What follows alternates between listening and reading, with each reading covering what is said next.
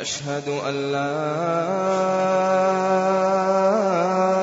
إله إلا الله.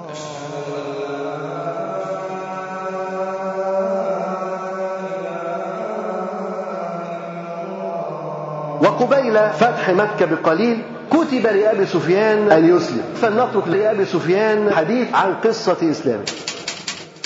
قال لما استقام أمر الإسلام وقر قراره وشاعت أخبار توجه الرسول صلى الله عليه وسلم إلى مكة ليفتحها ضاقت علي الأرض بما رحبت ضاقت علي الأرض بما رحبت إذا ماذا فعل أبو سفيان؟ قال ثم جئت زوجتي وأولادي. قالوا لي أما آن لك أن تبصر؟ أن العرب والعجم قد دانت لمحمد صلى الله عليه وسلم بالطاعة. وما زالوا وما زالوا يعطفونني على دين محمد صلى الله عليه وسلم. حتى انشرح صدري. حتى انشرح صدري. هو أبو سفيان عنده كام سنة تقريبا؟ ده داخل في 60 أمر عجيب إن واحد عنده حقد 20 سنة في قلبه يتقلب. ولذلك تدرك أنت حديث النبي صلى الله عليه وسلم الذي يبين فيه قلوب العباد بين إصبعين من أصابع الرحمن. يقلبها كيف يشاء. وعيب علينا لما نشوف إن أبو سفيان بذل 20 سنة مستمره حرب. وأنت مش عايز تبذل أيام وساعات الدعوه إلى الله تبارك وتعالى. قال قمت من توي وأخذت معي ابني جعفر. قال ومضيت أمشي على قدمي. وفيما أنا كذلك إذ طلع الرسول صلى الله عليه وسلم في موكبه فتصديت له ووقفت تلقاه قال فما إن ملأ عينيه مني. وعرفني حتى أعرض عني إلى الناحية الأخرى. فتحولت إلى ناحية أخرى حتى فعل ذلك مرارا. بس هل تتخيل؟ بس هل تتخيل إن النبي عليه الصلاة والسلام ممكن يلاقي واحد عايز الإسلام ويقول له لا ما تدخلش الإسلام؟ أشهد أن لا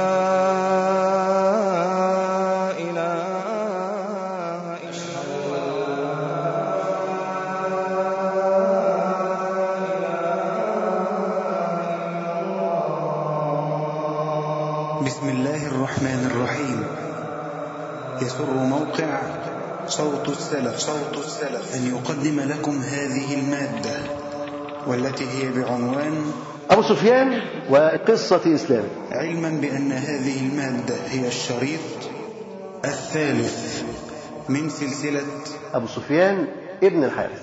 الحمد لله نحمده ونستعينه ونستغفره ونعوذ بالله من شرور أنفسنا ومن سيئات أعمالنا. من يهده الله فلا مضل له ومن يضلل فلا هادي له. وأشهد أن لا إله إلا الله وحده لا شريك له وأشهد أن محمدا عبده ورسوله صلى الله عليه وسلم. ثم أما بعد نستكمل مشيئة الله الكلام في قصة من؟ أبو سفيان ابن من؟ ابن الحارث. وقبيل فتح مكة بقليل كتب لأبي سفيان أن يسلم. قبل فتح مكة بقليل. هو اتأخر كتير ولا ما اتأخرش كتير. اتأخر كتير جدا جدا. لكن كتب الله عز وجل له أن يسلم. كان لإسلامه قصة مثيرة وعتها كتب السير وتناقلتها أسفار التاريخ. يقول فلنترك للرجل نفسه الحديث عن قصة إسلامه هو لا يتكلم. فشعوره بها أعمق ووصفه لها أدق وأصدق أبو سفيان هيبدأ يقول بقى. قال يعني أبو سفيان لما استقام أمر الإسلام وقر قراره وشاعت أخبار توجه الرسول صلى الله عليه وسلم إلى مكة ليفتحها ضاقت علي الأرض بما رحبت. وقلت إلى أين أذهب؟ ومن أصحب؟ ومع من أكون؟ مرة ثانية هو بيقول لما استقام أمر الإسلام أقر قراره. يعني أمر الإسلام استقر ولا ما استقرش؟ استقر. ماذا؟ لأن المستقبل لهذا الدين.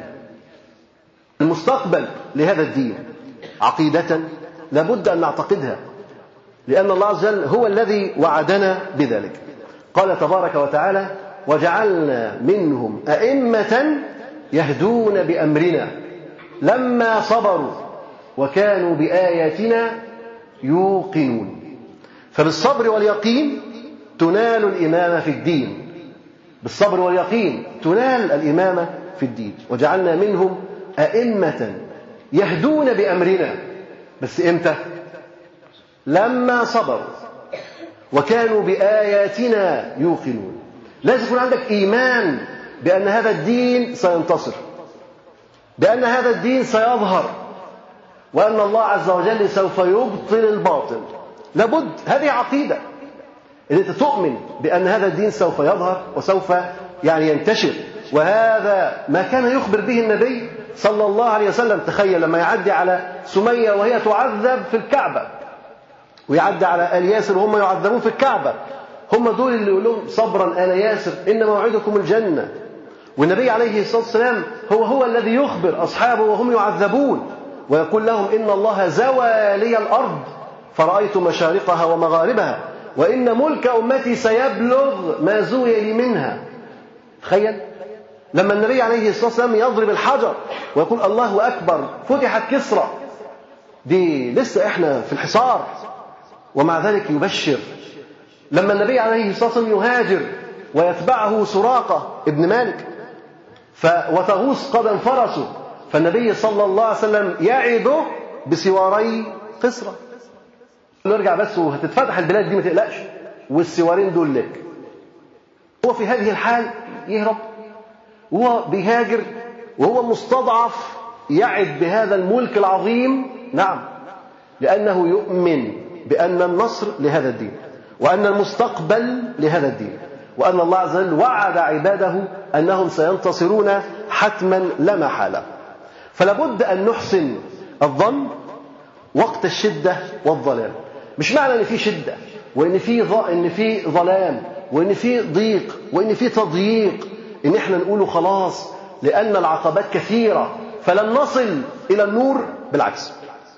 المشي في الظلام وقت الظلم وقت الظلمات إذا سار المؤمن فإنه يصل.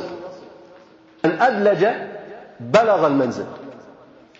من خاف أدلج ومن أدلج بلغ المنزل.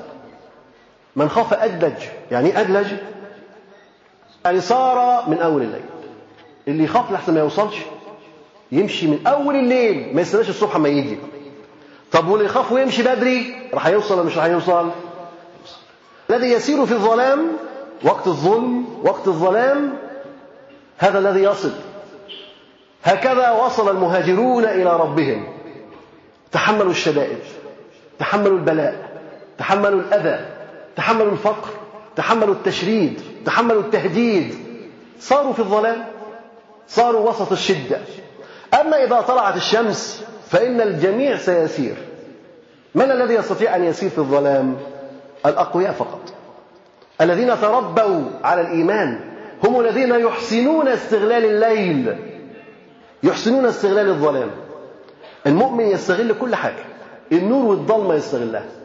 في الظلام يسير إلى ربه وفي النهار يسير إلى ربه وليس الذي يسير بالليل كمن سار بالنهار.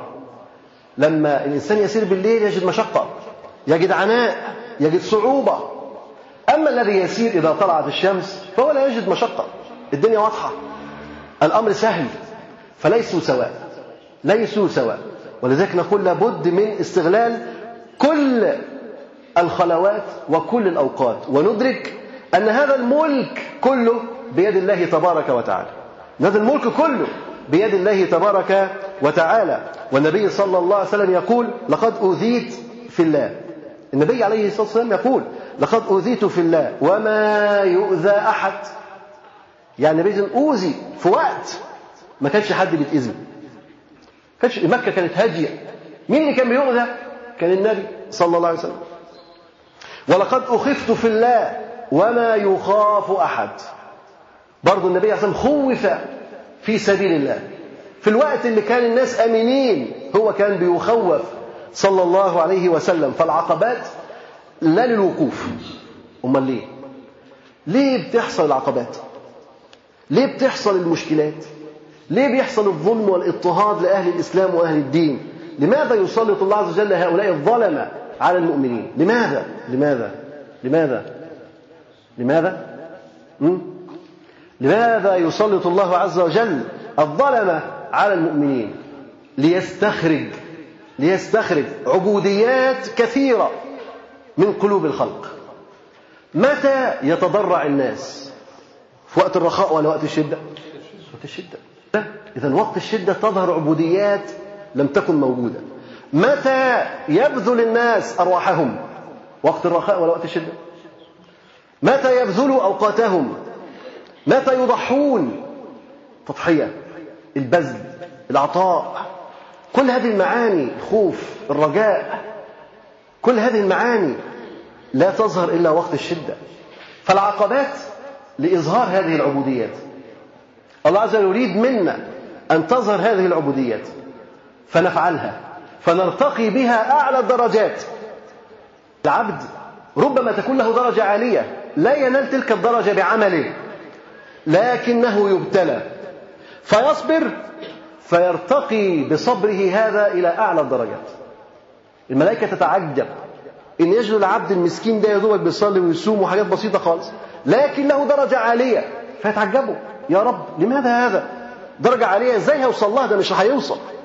فلما يجد العبد يبتلى وتظهر منه وقت الابتلاءات عبوديات إن هو يتضرع إلى ربه إن هو ينكسر أمام ربه إن هو يتواضع إن هو يخشع إن هو يذل تظهر عبوديات لم تكن موجودة من قبل. ظهور هذه العبوديات ترفعه درجات. يرتقي يرتقي يرتقي حتى يصل إلى أعلى الدرجات. إذا وقت الشدة مفيد للمؤمن. وقت الشدة البلاء مفيد للمؤمن. يمحصه يجعله قويا. مش البلاء يضعفك مش البلاء يرجعك لورا لا. البلاء يجعلك صلبا يجعلك قويا. تتحمل الصدمات. والإنسان يتربى حتى يكون عمودا قويا. يحمل عليه هذا الدين ويستطيع أن يتحرك بهذه الرسالة العظيمة. قال الله تبارك وتعالى ولقد كتبنا في الزبور من بعد الذكر ماذا؟ أه؟ الأرض. إن الأرض ولا كل الأرض يرثها ميراث. كل الأرض. الكلام ده مكتوب فين؟ ولقد كتبنا في الزبور كل الكتب السابقة. زبور داود فقط؟ لا كل الكتب السابقة. ولقد كتبنا في الزبور من بعد الذكر الذي كتب في اللوح المحفوظ. ما الذي كتب؟ أن الأرض لله. يورثها من يشاء من عباده الصالحين. هذه الأرض الله سبحانه وتعالى يكتبها لمن؟ لهؤلاء العابدين المؤمنين. أيضا الله تبارك وتعالى يربي عباد المؤمنين على أن يتحملوا هذا الإرث. إن أنت الدنيا كلها بأرجائها مطلوب أنك أنت تبلغ فيها رسالة ربك عز وجل. كيف؟ وسوف يتغير الكون. لكن الكون مش ممكن يتغير بيا وبيك وخلاص لابد أن تتغير الناس. لابد أن يتغير الناس. تتغير قلوبهم. تتغير أفكارهم. تتغير عباداتهم وعقائدهم. لابد أن يتغير الخلق. يكونوا عباد ربانيين. حينئذ يغير الله عز وجل من أجلهم الكون. كل الكون يتغير من أجل هذه الطائفة المؤمنة القليلة التي أراد الله عز وجل لها أن تعلو وأن تظهر. إذا تدابير هذا الكون كله بيد الله تبارك وتعالى.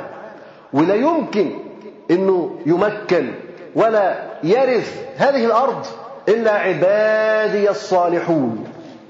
عباد الله عز وجل. عبادي الصالحون. مش أي عباد. مش أي عباد. الذين صلحت عقائدهم صلحت هذه المفاهيم وتلك المشارب صفت ونقت هذه القلوب وتلك النفوس. هؤلاء الذين يصلحون لإقامة دين الله تبارك وتعالى. حينما نكون جيل كالرعيل الأول كأصحاب النبي صلى الله عليه وسلم أو نسير على ضربهم حينئذ تنتظر النصر. حينئذ تنتظر النصر. لكن إذا كان بيننا الخلاف والشقاق والضعف فأين من أين يأتي النصر؟ لا يمكن أن يأتي النصر على طائفة لا تنصر دين ربها تبارك وتعالى. فقال أبو سفيان أما استقام أمر الإسلام وقر قراره استقام ظهر كبر قوى يا هذه القوة مع هذه الشدة وهذا الضغط الذي كان موجود هو الإسلام انتشر وكان فيه يسر ولين ولا كانت الأمور شدة وقسوة؟ ده مع مع القسوة ومع الشدة ومع الضغط ومع الاضطهاد ظهر هذا الدين. بل واستقام عوده. رجال تربوا في الشدائد. ولذلك استطاعوا أن يحملوا الدنيا. رجال تربوا في الشدائد. قال لما استقام أمر الإسلام وقر قراره وشاعت أخبار توجه الرسول صلى الله عليه وسلم إلى مكة ليفتحها ضاقت علي الأرض بما رحبت. ده مين ده؟ ده أبو سفيان. إيه اللي كان؟ حاكم من حكام قريش. مش كده؟ كبير. ده راجل عضو كبير في مجلس الشعب القرشي. صح؟ ده عضو كبير عضو بارز. مش لاقي حتة يقعد فيها. مش لاقي صاحب يصاحبه مش لاقي ونيس يونسه ضاقت عليه الأرض لهذه الدرجة. لما تضيق عليه هو الأرض يبقى الأرض لمين؟ المؤمنين. للمؤمنين الأرض كلها بقت بتاعت المؤمنين لدرجة أنه مش لاقي مكان يقعد فيه ولا صاحب يصاحبه مش لاقي. كل الناس دخلوا في دين الله أفواجا. الأرض خلاص خضعت لربها كل الأرض أصبحت مذللة مفتوحة لهذا الدين. فقلت إلى أين أذهب؟ أروح فين؟ أروح فين؟ مش حتى أروحها خلاص كل مكان يذهب إليه يجد الإسلام. يجد الإسلام. ده كان بيحاربه عشرين سنة. ماذا قدم هو في حربه للدين؟ ولا حاجة. الحرب دي كلها كانت بتثقل المؤمنين كانت بتطلع منهم عبوديات أقوى. كل ما يعذبوا كل ما يتضرعوا كل ما يرتقوا كسبوا ولا خسروا؟ كسبوا. إذا ماذا فعل أبو سفيان؟ لم يفعل شيء. عشرين سنة من العداء لا تساوي شيء. بل هي رفعة ودرجات لأصحاب النبي صلى الله عليه وسلم الذين تحملوا هذا الأذى. ياخذوا من حسناته. ويرتقوا درجات رضي الله عنهم. قال إلى أين أذهب؟ شمول الدين الأرض كلها. ما عادش في مكان إلا ويصل إلى إيه؟ يصل فيه هذا الدين. ومن أصحب؟ الناس كلها خلاص. مش لاقي له صديق مش لاقي له صاحب يصحبه ويسير معه. ومع من أكون؟ خلاص القبائل راحت والعشائر راحت ما عادش فيه. بقى في غربة. بس غربة مش زي غربة المؤمنين. دي غربة الكافرين. عايش لوحده. في وسط الخلق. ولا أحد يكلمه. ولا أحد يعايشه. عايش في غربة في وسط الأرض. غربة لا يؤجر عليها. غربة لا يؤجر عليها. لكن المؤمن إذا عاش في غربة فهو مأجور. فهو مأجور لصبره وتحمله. قال ثم جئت زوجتي وأولادي. لا الدنيا كلها مقفلة. هيروح فين؟ راح لزوجته. وراح لأولاده. قال تهيأوا للخروج من مكة فقد أوشك وصول محمد وإني لمقتول لا محالة إن أدركني المسلمون. بيقول لأهله إيه؟ تهيأوا يلا بينا نعزل من هنا نهرب من هنا. زي ما بيعمل كل طاغية. أول ما يلاقي الحصار ضاق عليه ومحدش من أنصاره واقف جنبه وإن الحكومة اتقلبت يقوم جاي راكب الطيارة وخالع كم طيارة بتطلع؟ كل واحد مسلم ركب الطيارة وطلع. علي بن حاتم بقى ركب الجمل وطلع. اللي كان موجود أيامه ركب الجمل وطلع. هرب برضه. ساب الملك والمملكة والدنيا كلها وهرب. لما لقاها داقت لما لقى الإسلام وصل لغاية تحت رجله محصور. حاصره الإسلام. لازم يطلع. إما أن يسلم وإما أن يخرج. وجد الدنيا بأسرها ضاقت عليه. فذهب إلى أهله يلا بينا نخرج. على فين مش مشكلة بس المهم نخرج. فقال تهيأوا للخروج من مكة. فقد أوشك وصول محمد وإني لمقتول لا محالة إن أدركني المسلمون. فقالوا لي أهله بقى أولاده وزوجته ماذا يقولون؟ قالوا لي أما آن لك أن تبصر أن العرب والعجم قد دانت لمحمد صلى الله عليه وسلم بالطاعة. بيقولوا أما آن لك أن تبصر.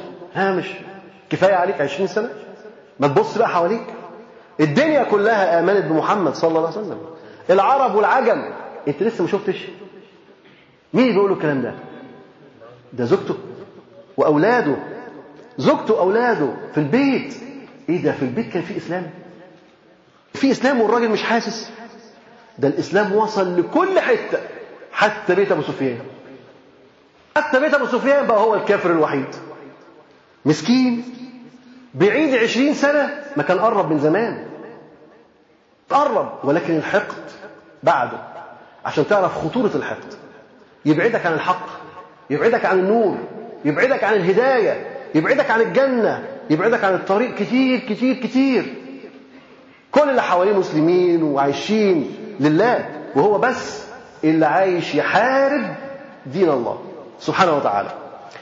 فقالوا له أما آن لك أن تبصر؟ أما أن العرب والعجم قد دانت لمحمد صلى الله عليه وسلم بالطاعة؟ واعتنقت دينه وأنت ما تزال مصرا على عداوته وكنت أولى الناس بتأييده ونصره بينصحوه بقى بيعظوه يقولوا كفاية عليك. أنت كنت أولى والذي يعيش في الظلام يحتاج لمن يأخذ بيده. اللي عايش في الضلمة ده مين هيطلعه من الضلمة؟ لازم حد يأخذ بإيديه. لابد من وجود الناصح الأمين الذي يأخذ بيده ليخرجه من هذه الظلمات. الناس كلهم في حاجة إلى أيدي أمينة. تأخذ بأيديهم وتخرجهم من الجاهلية من الظلمات من الانحراف إلى النور. كل الناس تحتاج إلى أيدي حانية أيدي طيبة تمد إليهم لتخرجهم من الظلمات إلى النور. راجل عداوة عشرين سنة وكلمتين في سطرين يخلوه غير مفاهيمه غير رأيه. عين العداوة مستحكمة قلبه قوية لكن هو آن له أن يؤمن آن له أن يؤمن. قال وما زالوا يعطفونني على دين محمد صلى الله عليه وسلم. ما زالوا يعطفوه على دين النبي صلى الله عليه وسلم. ويرغبونني. قعدوا يكلموه كويس الدين جميل. حتى انشرح صدري. انشرح قلبه لهذا الدين. شرح الله صدره للإسلام. قال لك نسمع نتعرف. خد بالك إن المعين المجاور الصديق الزوجة الأولاد مهم جدا إن هم يكونوا عون لهذا الظالم أو للذي يعيش في الغي حتى يخرجوه من الظلمات إلى النور مهم جدا انظر أنت إلى النجاشي بعد ما أسلم كان سبب في إسلام مين؟ أنت عارف كان سبب في إسلام مين؟ ها؟ عمرو بن العاص تخيل هو السبب في إسلام عمرو بن العاص اللي كان جاي له عشان ياخد منه المسلمين اللي كانوا مهاجرين عنده ومع ذلك النجاشي كان سبب. هو اللي أخذ بيه عمرو بن العاص. تبصر. من أنت؟ ولماذا تعيش؟ هو اللي خد بإيديه وبصره النهارده أولاد أبو سفيان وزوجة أبو سفيان هي التي تأخذ بيده حتى تخرجه من هذه الظلمات إلى النور. فالعبد يحتاج من يذكره ويبصره ويخرجه من هذه الظلمات التي يعيش فيها. قال وما زالوا بي يعطفونني على دين محمد صلى الله عليه وسلم ويرغبونني فيه حتى شرح الله صدري للإسلام. فالهداية من عند من؟ من عند الله تبارك وتعالى. فبعد عشرين عام الله عز وجل يقدر له الهداية. عشرين سنة مش فاضية. عشرين سنة كلها عداوة وحرب وبغض وحقد. ومع ذلك بعد عشرين سنة تتحول عظيمة هي قدرة الله تبارك وتعالى على تحويل وتغيير قلوب العباد بهذه الطريقة. أمر عجيب إن واحد عنده حقد عشرين سنة في قلبه يتقلب أكنه كوباية واتقلبت. سهلة جدا. ولذلك تدرك أنت حديث النبي صلى الله عليه وسلم الذي يبين فيه أن قلوب العباد كريشة بفلاة تقلبها الريح. شوف لما ريشة تكون بتطير في الهواء الريح بيعمل فيها إيه؟ يفضل يقلبها كده يقلبها. هو قلوب العباد كده. كريشة بفلاة تقلبها الريح قلوب العباد بين إصبعين من أصابع الرحمن يقلبها كيف يشاء. الأمر سهل هين على ربك تبارك وتعالى. قال فما وما زالوا يعطفونني. ما زالوا قالوا له مرة واحدة. شوية. شغالين شغالين شغالين يعني أنت ما تملش. ما تزهقش. أنت ممكن تبقى في البيت والدك مثلا بيدخن ما بيصليش أو بيعمل كذا أو كذا أنت تقول له مرة وخلاص على كده. لا مش مرة. وما زالوا ما زالوا. الداعي ده مستمر. وعيب علينا لما نشوف إن أبو سفيان بذل عشرين سنة مستمرة حرب وأنت مش عايز تبذل أيام وساعات في الدعوة إلى الله تبارك وتعالى. قال حتى شرح الله صدري للإسلام. قمت من توي. يعني إيه بقى قمت من توي؟ يعني إيه قمت من توي؟ من حال في ساعتها. أول ما حس بانشراح الصدر ما استناش لبكرة. يمكن ما عيش لبكرة. فقام من توه. وده بيقول لك صدق إيه؟ صدق آه، نيته وصدق قصده وصدق توبته. إنه عايز يتوب إلى الله فعلا. ولذلك ام في الحال حتى يتوب ويرجع إلى ربه إسراع. الإنسان اتأخر كتير كتير كتير عشرين سنة اتأخر. لسه تاني هبطأ. لسه تاني هبطأ. محتاجة سرعة. فقام يسرع إلى الله تبارك وتعالى. وقلت لغلامي كان عنده غلام اسمه مذكور. فقال فقلت لغلامي مذكور هيئ لنا نوقا وفرسا. وأخذت معي ابني جعفر وجعلنا نغذ السير نحو الأبواء منطقة بين مكة والمدينة. فقد بلغني أن محمدا صلى الله عليه وسلم نزل فيها. يعني على طول ألف ساعتها قال له غلامه جهز لي كم ناقة وكم فرس ويلا بينا. وخد ابنه جعفر وتحولوا ومشوا وصاروا إلى الأبواب حيث أدرك أن النبي صلى الله عليه وسلم ينزل في هذه المنطقة. ولما اقتربت منها تنكرت. لما قرب من الأبواب تنكر. تنكر يعني إيه يعني؟ حلق لحيته يعني يقول لك أنا تنكر أحلق لحيتي ما حدش يعرفني. لا أنت أخ أخ حلقت اللحية ما حلقتش اللحية. أنت راجل مسلم خليك بلحيتك. مش تيجي تقول عشان أتنكر. تنكر ليه؟ أنت بتعمل سر. لا تتنكر. لكن أبو سفيان اتنكر ليه؟ يا أبو سفيان اول ما حلقش لحيته. أبو سفيان ادارى في غطرته مثلا. لبس ماضه كده لبس غطرة لبس غطاء رأس غطى وشه تلثم ليه؟ حتى لا يرى احد فيقتله. حتى يصل إلى النبي. عايز يوصل. خد بالك بقى عايز يوصل. عشان عايز يوصل لازم ياخد بأسباب الوصول. لازم ياخد بأسباب الوصول. مش يقول لك يا رب أنا جيت أنا جيت بقلبي بس ما لحقتش أوصل. لا أنت مشيت غلط. أنت ماشي غلط. لازم تمشي صح. لازم تاخد بأسباب الوصول. أنت عارف إنك ماشي في طريق ممكن تقتل فيه. فلماذا تمشي وأنت هكذا معروف؟ لازم تتدارى اذا لابد من أخذ بالأسباب. أبو سفيان كان حريص على التوبة. كان حريص الا يموت وهو على الشرك. كان حزين جدا على عشرين سنة اللي عدوا عداوة بس. كان عايز يغير. ولذلك كان حريص جدا إنه يوصل وهو حي. فتلثم. فأنت إذا أردت أن تصل إلى هدفك لابد أن تحتال حتى تصل إلى هذا الهدف. لابد أن تتلثم حتى تصل إلى هذا الهدف. ولا تتنازل عن أمر ربك. ولا تتنازل عن شرع ربك عز وجل. قال ولما اقتربت منها تنكرت تنكر للنجاة وللوصول إلى الأهداف حتى لا يعرفني أحد فأقتل قبل أن أصل إلى النبي صلى الله عليه وسلم وأعلن إسلامي بين يديه فهو حريص على الوصول وحريص على الهداية. قال ومضيت أمشي على قدمي بعد قرب شوية فنزل مع الفرس بقى مشى على رجله عشان لو هو راكب فرس ممكن هو يشتبه فيه. مين ده اللي جاي في عكس الاتجاه؟ المسلمين جايين كده في اتجاه نحو مكة. وهو جاي في الاتجاه المعاكس. من أنت؟ ده ملثم من أنت؟ ده كده ممكن يقتل. فعمل إيه؟ نزل مشى على رجليه. عشان يعدي من الكمين من غير ما حد يمسكه. نزل مشي على رجليه. عشان ما حدش يقتله. قال ومضيت امشي على قدمي نحوا من ميل. ميل كتير. واضح عليه إن هو كان مرفه. ما كانش بيمشي. ميل دي حاجة بسيطة خالص؟ في عرف العرب مثلا حاجة بسيطة جدا. يعني ممكن يقول لك أنا بس راح مشوار صغير فركة كعب وبص ليه 50 كيلو. لك بس لغايه الإمة وشوف أي إمة تقابلك ما هي صحراء. أول إمة تقابلك دي ممكن تكون بعد 50 70 كيلو. مشكله فده الميل بالنسبة له كان حاجة بسيطة يعني. ومزاج مش قادر يمشي. واضح إن هو كان مرفه بقى ولا إيه؟ مش بيركب عربيات. يركب جمل ويركب فرس. يعني مجهز نفسه. مرة فرس ومرة جمل وكل جمل حسب البدلة. النهارده بدلة حمراء جمل أحمر. بدلة سوداء جمل أسود وهكذا. راجل كبير مسؤول. طاغوت من طاغوت قريش. مضيت أمشي على قدمي نحو من ميل. وطلائع المسلمين تمضي ميممة شطر مكة. طلائع المسلمين يعني يعني الكتائب المقدمة. المقدمة. فلكل جيش طلائعه ولكل عمل طلائعه ولكل دعوة طلائعها. لابد إن هو يكون فيه طلائع لكل عمل حتى يفتح الطريق ويستمر العمل. فكانت طلائع المسلمين تتقدم وهو جاي في الاتجاه المعاكس. فكان لابد أن يسير على قدميه. قال ميممة شطر مكة جماعة إثر جماعة. يعني إيه بقى جماعة إثر جماعة؟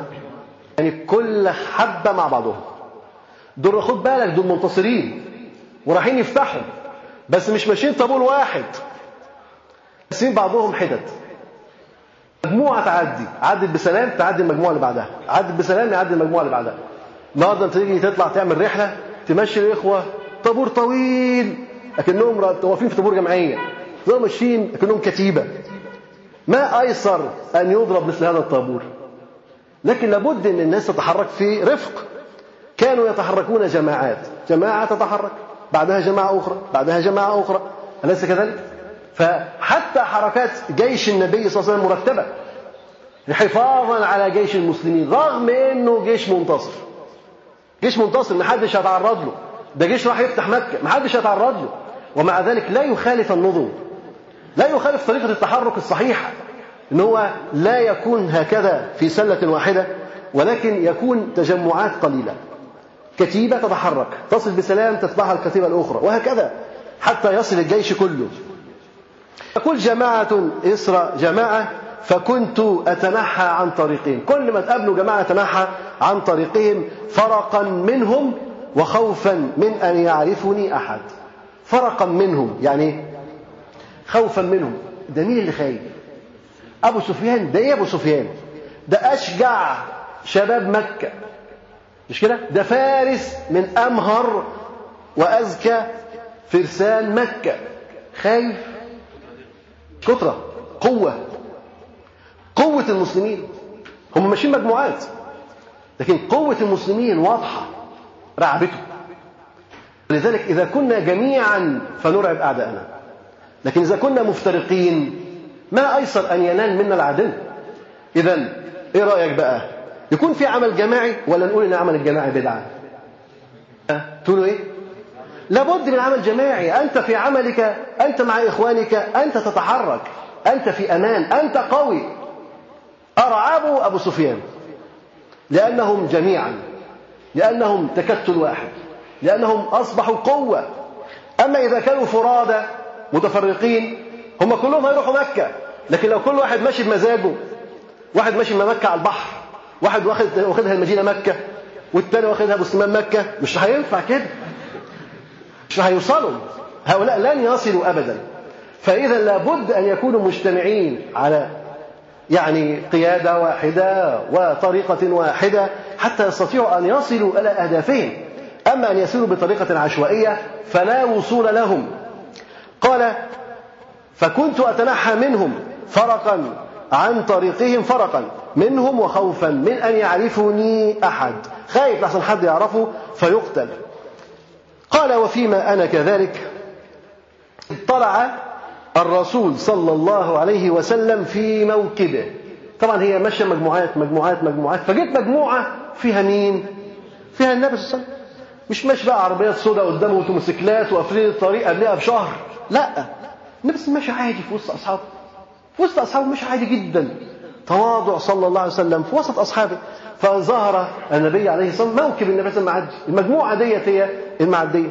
فقال وفيما أنا كذلك إذ طلع الرسول صلى الله عليه وسلم في موكبه فتصديت له ووقفت تلقائه. أم وقف في وشه. وأم شايل إيه؟ شايل اللثام من على وجهه. قال وحصرت عن وجهي. قال فما إن ملأ عينيه فما إن ملأ عينيه مني إلا وعرفني حتى تنحى بس بص له كده. وملأ عينيه منه. وعرفني. بالك ملأ عينيه منه وعين عرفني. هو مش عارف أبو سفيان؟ بس اتغير وما اتغيرش. 20 سنة. يعني تخيل أنت عندك 19 سنة. بعد 20 سنة يبقى عندك كم؟ 39 ماشي. تضعف الحساب شكله إيه شعر خلاص بقى هيعجز وشعره هيبيض بقى ومش كده وجسمه هيتغير وتغيرات في 20 سنة. فالنبي عليه الصلاة مش عايز يحكم عليه مباشرة. فقال فما إن ملأ عينيه مني وعرفني حتى أعرض عني إلى الناحية الأخرى. لما عرفوا إن ابو سفيان قام ضيع وجهه آه حاجة صعبة. صعبة جدا. مش كده؟ تخيل كده إن أنت جاي على النبي صلى الله عليه وسلم والنبي عليه والسلام أعرض عنك؟ لا حول ولا قوة إلا بالله حاجة صعبة. صعب جدا إن أنت تأخذ مثل هذه الصدمة. ليه كده؟ إيه؟ مش كان النبي قبله بالبشر والسرور؟ مش النبي عليه كان بيعمل كده؟ يعني بشر وسرور مع غيره؟ وعدي بن حاتم لما قدم على النبي صلى الله عليه وسلم مش النبي صلى الله عليه وسلم رحب به وأدنى له مجلسه؟ ولما كان عدي بن حاتم غايب وأخته بتتكلم فقال لها من؟ عدي بن حاتم. الفار من الله ورسوله. يقول لها الفار من الله ورسوله. بيرعبها هي. لكن لما جه عدي بن حاتم رحب بيه وفرش له وقعدوا جنبه. مش كده؟ طب ليه ما عادش كده أبو سفيان؟ أعرض عنه. الأول بص له. ملأ عينه منه. اتأكد إنه هو هو أبو سفيان. فأعرض عنه إلى ناحية أخرى. مرة واحدة كفاية. لا بص. قال أعرض عني إلى ناحية أخرى. فتحولت إلى ناحية وجهه هنا هو ضاير كده؟ قام جاي له من الناحية ديت؟ قام جاي له ضاير وشه الناحية الثانية قام جاي له من الناحية الثانية واضح؟ قال فتحولت إلى ناحية وجهه فأعرض عني وحول وجهه فتحولت إلى ناحية أخرى حتى فعل ذلك مرارا. مرارا. يجي كده يجي كده يجي. مش عايز يبص في وشه. مش عايز يشوفه. مش عايز يشوفه. طب ليه مش عايز يشوفه؟ امم دور أبو سفيان. عايز واحد من الصحابة. امم عايز تقول إيه؟ أشوف يصبر ولا لأ. ماشي. ها اتفضل. ما هو كل الكفار دول كانوا بيحبوا دين ربنا. عايز تقول إيه؟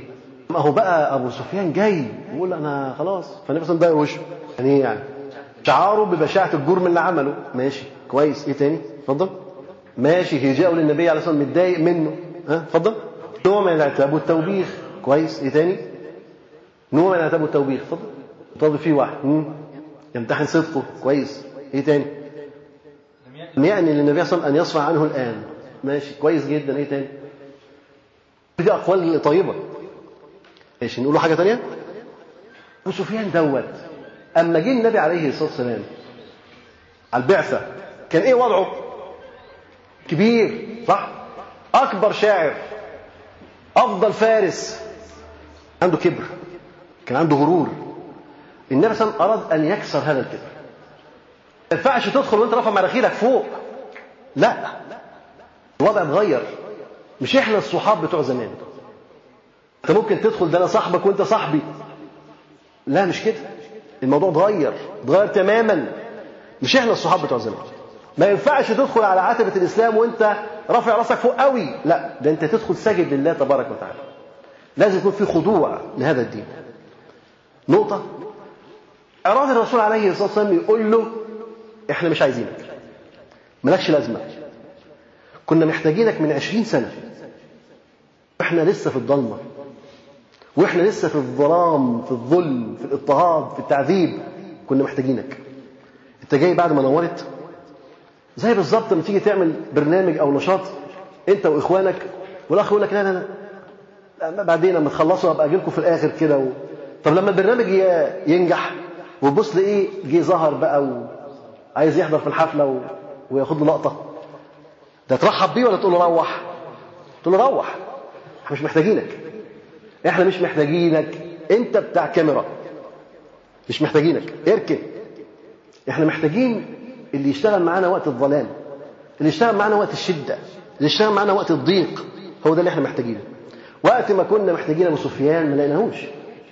لازم نعرض عنك. انت مش هتزودنا حاجة.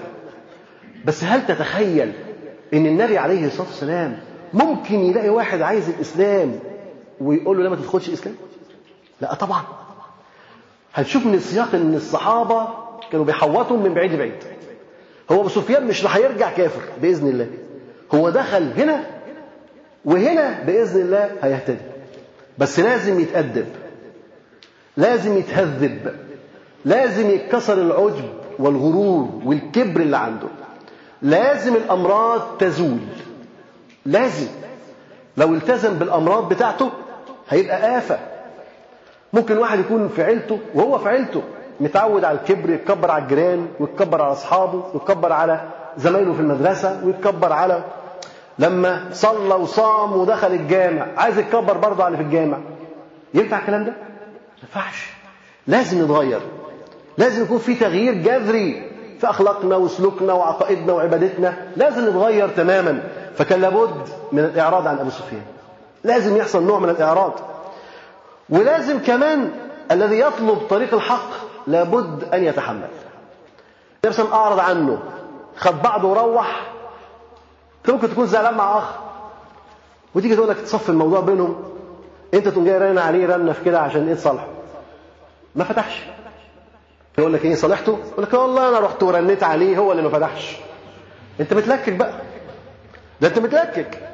لا أنت لو كنت فعلا حريص على إنك تصالحه كنت مش هترن كنت هتتصل مرة. ولو قفل في وشك التليفون كنت هتتصل تاني ولو قفل السكة كنت هتروح له البيت. لو انت كنت حريص على انك انت تتواصل معاه. لو انت حريص انك انت تصالحه. لو انت حريص انك تتصلح زعلته وهو زعلان. من حقه يزعل ولا مش من حقه يزعل؟ من حقه يزعل. لكن قلبه الطيب هيصفح عنك. إمتى؟ لما تكتر الطرق. لما تخبط كتير. أعرض النبي صلى الله عليه وسلم عنه مرة هنا ومرة هنا ومرة هنا. أبو سفيان مشي طفش ما طفش. والنبي عليه الصلاة والسلام كان عارف إن أبو سفيان مش راح يرجع. وأيوة عينه على أبو سفيان لكن لازم إيه؟ لازم يعرض عنه. بالضبط زي ما كان بيعمل مع كعب بن مالك. هو كعب بن مالك مش النبي صلى الله عليه وسلم قال للصحابة ما حدش يكلمه؟ وكان كعب بن مالك يجي يسلم على النبي صلى الله عليه وسلم والنبي ضيع وشه وما يبينوش إن أنا بسلم عليه. لكن وهو بيصلي كعب فالنبي صلى الله عليه وسلم يبص عليه كده. يرمقه بعينه. ما هو كعب بيركع بيسجد. فالنبي يبص عليه يطمئن على كعب بن مالك. فهو عنده حنان على أصحابه. حريص عليهم لكن لازم تنفذ العقوبة. لازم ننفذ العقوبة. مع الحرص مع الحب. فالنبي عليه الصلاة والسلام حريص على دخول أبو سفيان. بل إنه كان يتمنى إن أبو سفيان يكون خلف لحمزة. فهو كان بيصف في دماغه هذا الأمر. ولكن كان لابد كما ذكرنا من تهذيب قلب أبو سفيان. لابد من التهذيب اولا. ما ينفعش إن هو يدخل بمرضه. لازم يتنقى اولا. لازم يتطهر اولا حتى تزول تلك الأمراض من القلب. قال فتحولت إلى ناحية أخرى فأعرض عني وحول وجهه فتحولت إلى ناحية وجهه حتى فعل ذلك مرارا. طيب هل يمل أبو سفيان؟ هل يترك الطريق هل يرجع إلى الكفر مرة ثانية؟ نكتفي إن شاء الله بهذا القدر ونكمل بشيء الله في الأسبوع القادم. سبحانك اللهم وبحمدك أشهد أن لا إله إلا أنت أستغفرك وأتوب إليك. السلام عليكم ورحمة الله وبركاته. مع تحيات موقع صوت السلف